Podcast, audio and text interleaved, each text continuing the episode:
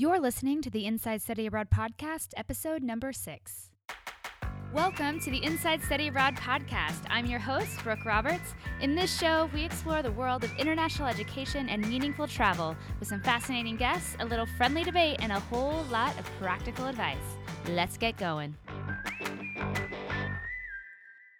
Hey, hey, welcome back to the show, you guys. Thank you so much, as always, for listening. I hope if you have just recently discovered the podcast that you have enjoyed the last few episodes. Some oldies that I had recorded a while back, and then a few newer episodes as well. So hopefully, uh, you're learning something from it and uh, getting some value out of it, at least maybe a few giggles here and there. I don't know. I'm up for all of it.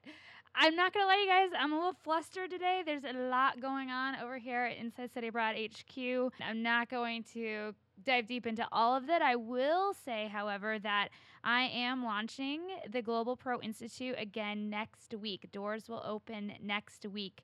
So if you are out for the holidays and enjoying the Independence Day here in the United States, have fun, but also be watching your email if you're on the VIP list for news about that opening up very soon. If you're not on the VIP list, go to learn.insidestudyabroad.com and there's a box there where you can sign up to make sure you're on that VIP list. What does it mean to be a VIP? Well, you have to be on the list to really find out, but I will say that there are special additions and bonuses and even discounts if you are on the list. So make sure that you sign up there. Again, that's learn.insidestudyabroad.com. All right, today on the show, I have my friends over at CRCC Asia, Daniel and Ed, the two co founders and directors of the organization, are joining me like a lot of the, uh, some of the past interviews I've done, I recorded this a little while ago. We're coming we're coming on an anniversary, if you will, of when we recorded this. So I really appreciate Daniel and Ed's patience as I have gotten back around to releasing a lot of these really great interviews that we've done. A few things I do need to mention about this particular interview is that our internet connection connection was a little wonky, so there's going to be a few times where that's you're going to hear that. So I did my best in post production trying to edit some of those things out, but some of it, there's just no helping it. So apologies in advance for that. Uh, a little background about uh, how I know Daniel and Ed. We actually met many moons ago when Go Overseas held a marketing conference, uh, which I don't believe they've held since. And it was after the San Diego NAFSA, I believe. I think, I don't know. I should look these things up before I start talking. As I got to know them a little better after having a few cool conversations with them there, and I learned a lot about their personal stories and how CRCC Asia got started. I knew I had to interview them and I had to bring their story to the rest of the field. Now, one of the things that I think is really interesting about CRCC Asia is that China and internships are their sweet spot. That's really what they focus on. But you'll also see if you go check them out on their website that they actually do offer study abroad and language immersion programs as well as well. But their their bread and butter if you will it, are internships in China which I think is really interesting. After just coming back from the global internship conference a couple weeks ago in Boston internships are really on my mind right now. So I think that this conversation is actually really really timely. One of the things that we didn't touch on in the interview and when I was listening to it afterwards I thought whoa how did I not ask them about this.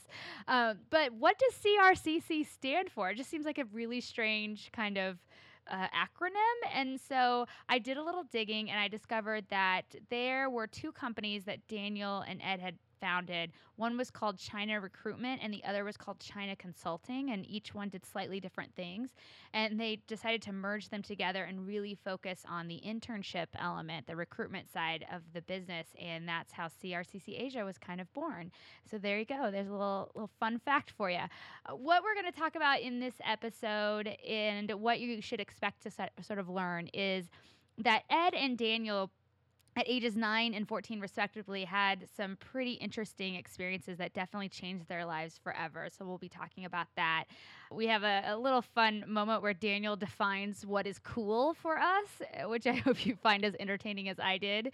And we talk about the real role of internship organizations what they're what they're supposed to be doing on the ground what industries are hot in China right now, and why uh, even people with no knowledge of the country or the language need to spend some time in China, and some of the biggest misconceptions students have about interning in places like China. And then I also, we also get into sort of this concept about why internships and study abroad programs at some point should suck just a little bit. And if you're curious what the heck I'm talking about when I say that, listen in. Uh, that's closer to the end of the interviews. I think it's a really interesting interview and kind of how they got started and and and why they decided to start a, a very specific type of organization, internships within international education, but then specifically within a very uh, specific country. I hope you enjoy this interview with Daniel and Ed.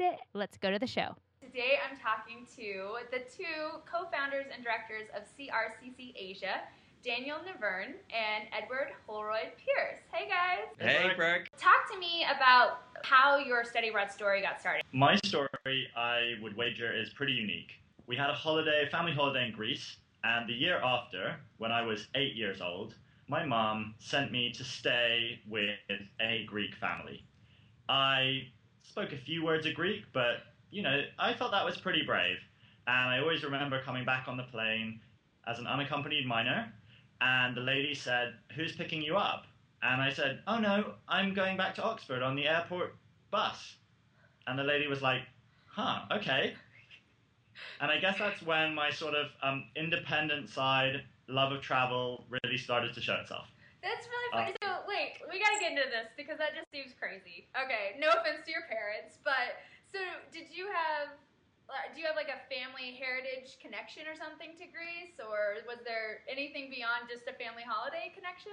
Well, no, we were on a family holiday, and um, my young sister was about to fall out of the fire exit on a bus, and some Greek, you know, guy just picked her up and sat her down on his knee, got chatting, and my mum was like, "Oh, maybe next year they could do an exchange."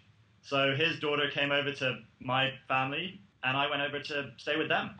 That Pretty random. awesome yeah. this. See, uh, this is why I do these interviews because who's going to hear that story? The other small thing I did, um, I went and lived in Thailand for um, a little over a year, um, just after graduating high school, which okay. was really incredible. And right. Thailand still remains one of my favorite places. Yeah. What about you, Daniel? Uh, so I wasn't quite nine years old. I was uh, a staggering 14 years old and I was studying French and German at school, and we did a exchange to Paris and uh, about 15 of us from England uh, taking the Eurostar over to Paris. And when we got to the other side, we were sort of kind of coolish at 14. And then these really little sort of French guys came to meet us. They were our exchange partners. And each one, one after the other, were like, oh no, oh no, I hope that's not my exchange partner. And then, sort of from the back of the crowd, this really cool guy in a long grey coat with long hair came over, and he was my exchange student. He's like, Daniel, je suis Timothée and he walked over really cool, and I was like, I'm Daniel. And he was the cool kid of the year. He would walk, stand on his balcony with Gauloise having a cigarette. Um, he had the, he had all the girls around him, and he was my exchange partner. And uh, 18 years later, we're still Facebook friends. Nice. Uh, I went to Paris a couple of years ago, and I sought him out. And uh, yeah, I've had a lifelong friendship ever since. So that was that was my first uh, experience of uh, doing a sort of study abroad experience. So you got assigned to the cool kid in the class, and everybody else got assigned to like the dorks, basically, is what you're trying to say? Pretty much. I yeah. got the only cool kid in the year. So now we all know if Daniel talks to you at a conference, it might be more because you're the cool kid. there you go. No, Brooke, Brooke, that was when I was cool when I was 14. Okay. it's not. It's changed since then. That's awesome. Okay, cool. Well, that's really interesting. So, how did you two meet? We were at a master's course in um, SOAS in London, the School of Oriental and African Studies. Okay. Uh, we were both doing a master's in international management for China. And uh, Daniel kind of approached me and said, you know, do I fancy setting something up with him? And uh, that's really where it all started. Yeah, mm-hmm. so let's, let's get into that story. So, now we have this internship company called CRCC Asia and tell us what it is and how it got started. Yeah, so um, so as I said, I, I did French and German at university in the UK, and I, I spent a year living in France and Germany and was really interested in Europe. Um, and then when I graduated, I, I started hearing more and more about China and the rise of China, and thought that would be that would sound cool. So I went out and I uh, I lived in a small town. I guess it's got a million people, but in China it's a, a town. Yeah. Um, about four hours south of Beijing, um, where I worked at a university there, and that started inspiring the idea of, of bringing more people over to uh, to China. So I went back. I did um, the masters at the University of London at SOAS. Um, and the, there was this other guy in the class who uh, spoke really good Chinese uh, and had a passion for China as well. So we started talking and uh, had few coffees, a few sandwiches, and about three months later, we were sat side by side uh, setting up CRCC Asia. So wait, let's back up a second. So you met this guy who spoke really great Chinese. How did you learn Chinese? Um, that was my major at university. Oh, was okay. A, was that I, inspired by being an agent, like when you were in Thailand, or? Uh, yeah, I'd actually I'd already studied a little bit of Chinese by the time I did my Thailand trip, Gotcha. uh, and uh, then I decided that that's what I wanted to read at university. And after that, I was really just looking for an outlet um, and a way to share my passion in China and Chinese studies Right. with other people. And that's about the time we got a lot of questions from friends and family saying, I want to go to China, but I don't just want to go backpacking. I don't just want to teach English. And that's really where we kind of came up with this internships program. You know, we were like some of the first people to offer that in China. So let's let's talk a little bit about what you guys do. I mean, because there's there's a lot of study abroad providers out there offering internships abroad now as part of their catalog. So there's a lot more of those springing up, and I think internships are becoming really really popular. And I always tell people all the time, if you have to choose. Don't tell anybody this, but I always tell people if you have to choose between study and intern abroad, intern abroad. Nobody Uh, will ever find out. but if you can do both, do both, obviously. But so let's talk a little bit about what, how you guys got it set up, and sort of what makes you guys unique and special and clearly awesome. So people out there, if they're interested in looking you guys up, they can hear it from the horse's mouth. Sure. Well, I think I think the first thing I'll say is we do really specialize. Um, so we really concentrate on Asia and primarily China, uh, and we do uh, concentrate on internships. So our real focus is uh, doing great internships in the country that we're both really passionate about. So China. Uh, and we offer four locations for that in Beijing, uh, Shanghai, and Shenzhen are all big programs. And then we have a, smaller program in uh, in Sanya. What we've really found is that it's important to have great people, you know, local teams on the ground. Um, we try and hire as many um, local staff and combine them with Westerners, international people who speak Chinese or at least are familiar with the culture. And we have teams of, say, around 10 people in each of those major three locations. Yeah, we do everything ourselves. So the accommodation, the welcome, the airport pickup, we really don't like to outsource to people because you never know what kind of quality you're going to get, particularly with local providers who aren't used to other levels of quality, shall we say.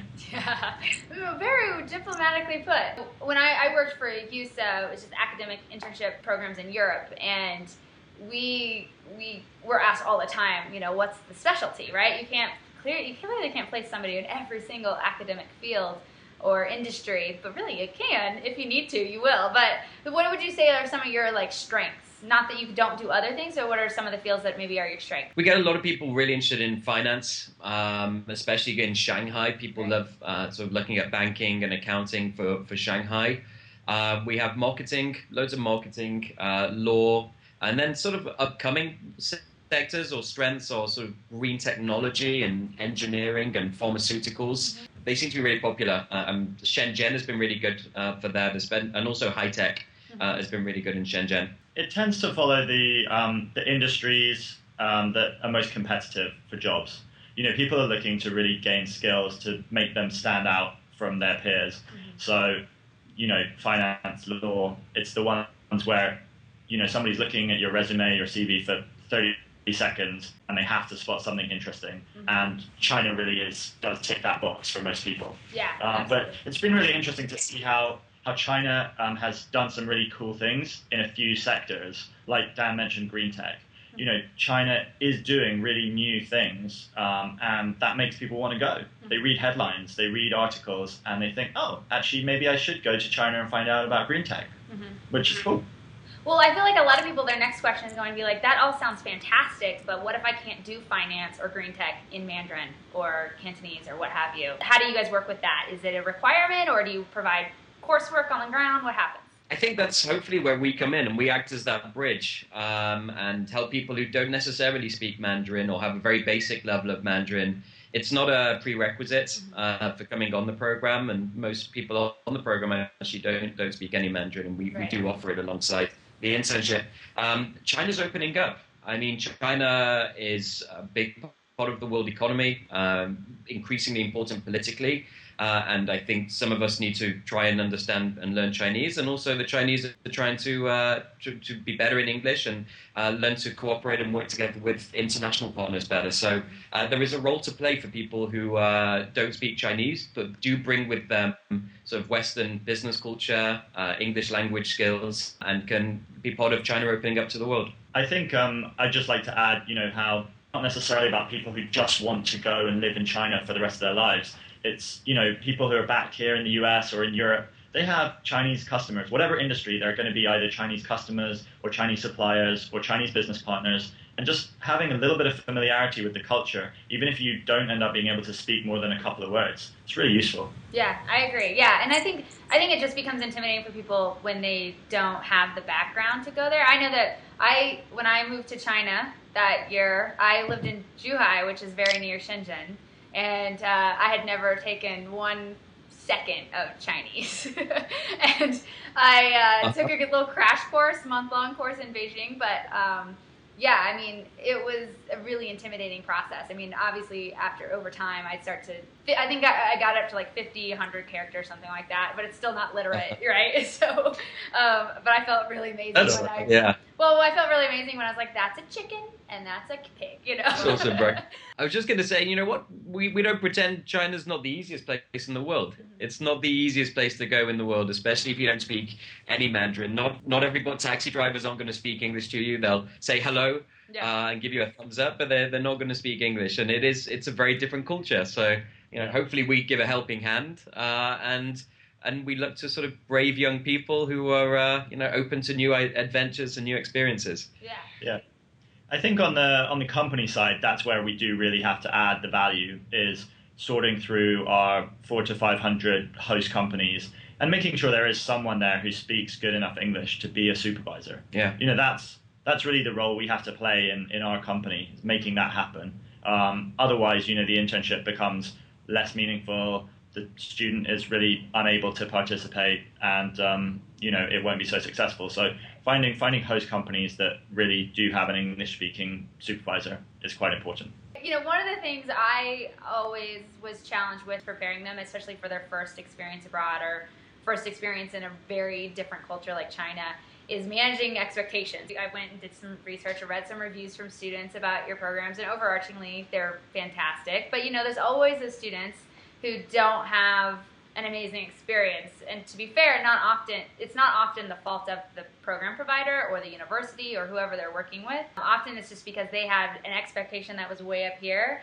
and their reality, which is still fantastic, is down here and so therefore there's just a huge mismatch. So let's talk a little bit about what students that might do an internship in a place like China, what what are like your top three misconceptions or expectations they should be prepared for? The example I used to always give uh, that happened to me when we did internship placements in London, and we'd have a finance major who was like, "Well, uh, my expectation is that I want to manage at least a million dollars." In, in what universe is somebody going to hand you sophomore with like intro to finance under your belt and uh, you know a, uh, a million dollars to manage? You know you're going to be doing back office support work. You know for the people who are doing that. So things like that. The expectation was huge up front, and then we had to sort of walk them back. So this is what it looks like to be an intern in this field. So talk a little bit about what students going to China as an intern should expect. It's a it's a great question, Brooke, um, and I'm, I'm glad you asked it. And maybe I'll give one, and Ed will give one, and we'll, Yeah, we'll break it up a little bit. Um, so we've sent we've sent around five thousand students on the program, so that you know the vast majority have had great times. Uh, there have always but there's always going to be a couple who don't quite it doesn't quite match. Right. I think I'll give one, one example from the internship that can sometimes happen with China. So you know they're really excited for work and they, they they'll get to work. And, and two things might happen in the internship. Uh, the first one might be that the supervisor says something like, "Ah, don't work too hard. You take a rest." Uh, no need. You, relax today. And actually, this young guy's come in and really wants to work hard, and the guy has just said, "Take a rest." Uh, the supervisor's being really nice, uh, but you know that's that's not quite what the person wants. He wants to be made to work hard. Uh, and the other thing that does happen sometimes in the company is that the student will turn around to us after the first day and say, nobody speaks English in the company. They they only speak Chinese. And we turn around and say every single one of them, or 95% of them, they do speak English. They're just a little bit nervous to go over to you, believe it or not, Yeah. and practice their English that they haven't spoken properly for two or three years. So that's one thing we have to manage uh, with the internship. Ed, yeah. Yeah, sure. I think I think Dan's example was absolutely perfect there, and we do see that quite a lot. Um, supervisors just not really realizing that you know this student is here for a short time and really just wants to get as much out of it as possible. It's not about sitting back and messaging your friends on you know Skype or MSN Messenger. It's about day one, what can they add, what value can they they gain. Right. Um, but I think another example would be just the the culture shock and some of the issues. You know, like so many students that go on our programs, you know, obviously attracted by China, but they haven't really thought about the reality that actually this is what work is. Mm-hmm. You know, you go into a company, you sit at a desk for eight hours, and you do something that someone else has told you. Mm-hmm. Yeah, like you say, you're not gonna you're, you're not gonna be managing a million dollars, and you're not gonna be managing a team on your internship in China, right? Somebody's gonna give you a list of tasks, and you're gonna sit there. And some people haven't sat still behind a desk for eight hours, so I think people sometimes just aren't prepared for that, you know, structure. Yeah, I, I completely agree. I think that's a, a really spot on example. I, I, I know what you said. I remember we would get evaluations from students. It wasn't even like saying that it was bad. They were just like, I sat behind a desk all day. Yeah, Well, welcome. well- you know, I was on a computer all day, and I'm like, welcome Uh-huh. to everyone's life. almost. Yeah. Yeah. you know, it, it was so interesting because I think that a lot of times where we don't bridge the gap when we're doing internship uh, advising maybe or educating students on what it means to go from like an academic environment to a professional environment is is sort of that gap between there's like knowing your field knowing marketing or knowing finance strategies and then knowing how to just be in in work the work world there's that whole other culture and then doing it on another culture is like my mind Yeah. is blown You can be a you can be a grade A student, but if you don't have the communication skills or the ability to work in that environment, Mhm. what use is your what use are your grades? right Right? Right. No one can get anything out of you. So Mhm. yeah,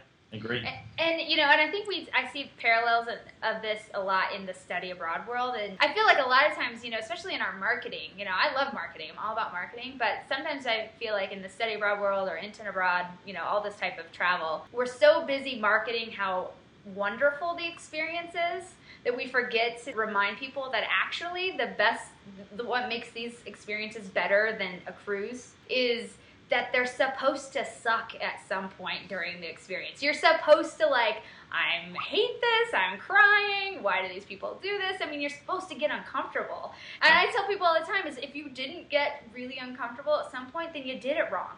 You know, and Yeah. that is the successful, meaningful academic internship experience. And we got to strike a balance in our marketing to not only market the amazing amounts of it because there should be, it should be fun, and you should. But I don't think most study abroad. I don't think you guys would do well to put a crying person No, on your no, homepage. no.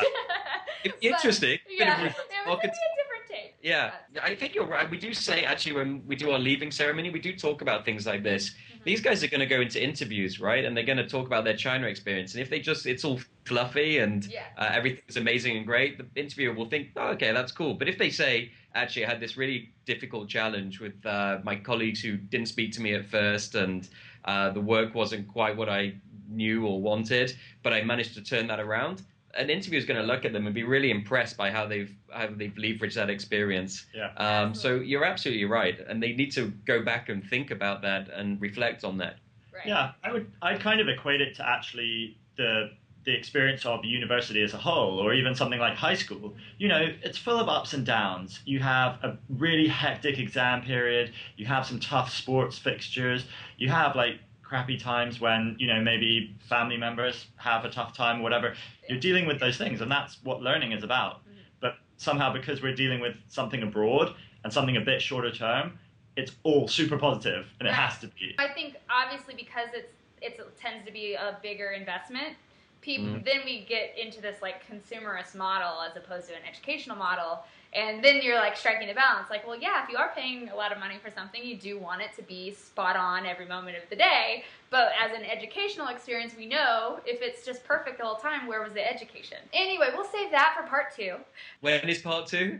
Oh, I don't know. We'll we'll figure it out. I think we should have cocktails if we're gonna do that one. So Yeah. yeah. My final question I always ask everybody. Let's back up though a little bit. Did you study abroad during university? I, I we both did. I did. Okay. I was doing French and German uh, at Oxford in England, and Uh-huh. I, I lived in Germany. And Ed, Yeah, I did. Uh, I did China in 2003. Um, that was actually the year SARS happened, so that was a bit of an adventure. We Yeah. did Beijing, followed by Singapore. Bit of uh, quarantine on the beach in Thailand. could be I mean, worse. there are worse places to be worse. quarantined. I mean, I, I would cry a tear for you, but I just can't muster it. I'm sorry. okay, cool. Okay, so you did study abroad, which is fantastic. Everything you know now about the study abroad experience, international, you know, internships, um, all these different opportunities that exist and what goes into them. If you go back to college knowing everything you know now, would you study abroad again? And where would you go and why? I genuinely think I would do the same again. Yeah? I would probably just try and add some more. Yeah. Um, I- Our, uh, the master's course we did actually, um, you know, I did it part time over two years, Mhm. and I was very lucky to meet Dan because he was doing it just over one year full time. Um, but we could have done a bit abroad there. I think Yeah. they could they could do some short term study abroad for master's courses, like you know, almost something a bit like our internship program or something where you did like a you know a couple of weeks. I would definitely have just added as much as possible. I would have loved to, to, to do that. Uh, and and yeah, it goes without saying. I mean, I'm I'm a huge advocate of, of going abroad and study abroad, and it opens horizons. I think yeah, I did French and German. I think Europe is great. I'm British, and I love Europe, but I think Asia is where it's at right now. I think Asia's any country, Japan, China, Southeast Asia, India. I think is super exciting right now. Um, and yeah, encourage everybody to to try and get out there at some point and feel the energy over there. That's perfect. I will to all of your stuff down below in the show notes LinkedIn, Twitter, Facebook, website, all the greatest hits. Thank Well- you guys so much for being here. I really appreciate it. Bye bye. Thanks. Take care. Bye. That's a wrap, you guys. Thank you again so much for listening to the show. If you guys want to connect with Daniel and Ed, you can find them on Twitter as at CRCC Asia. And of course, I'll be linking to each of their LinkedIn profiles down below in the show notes.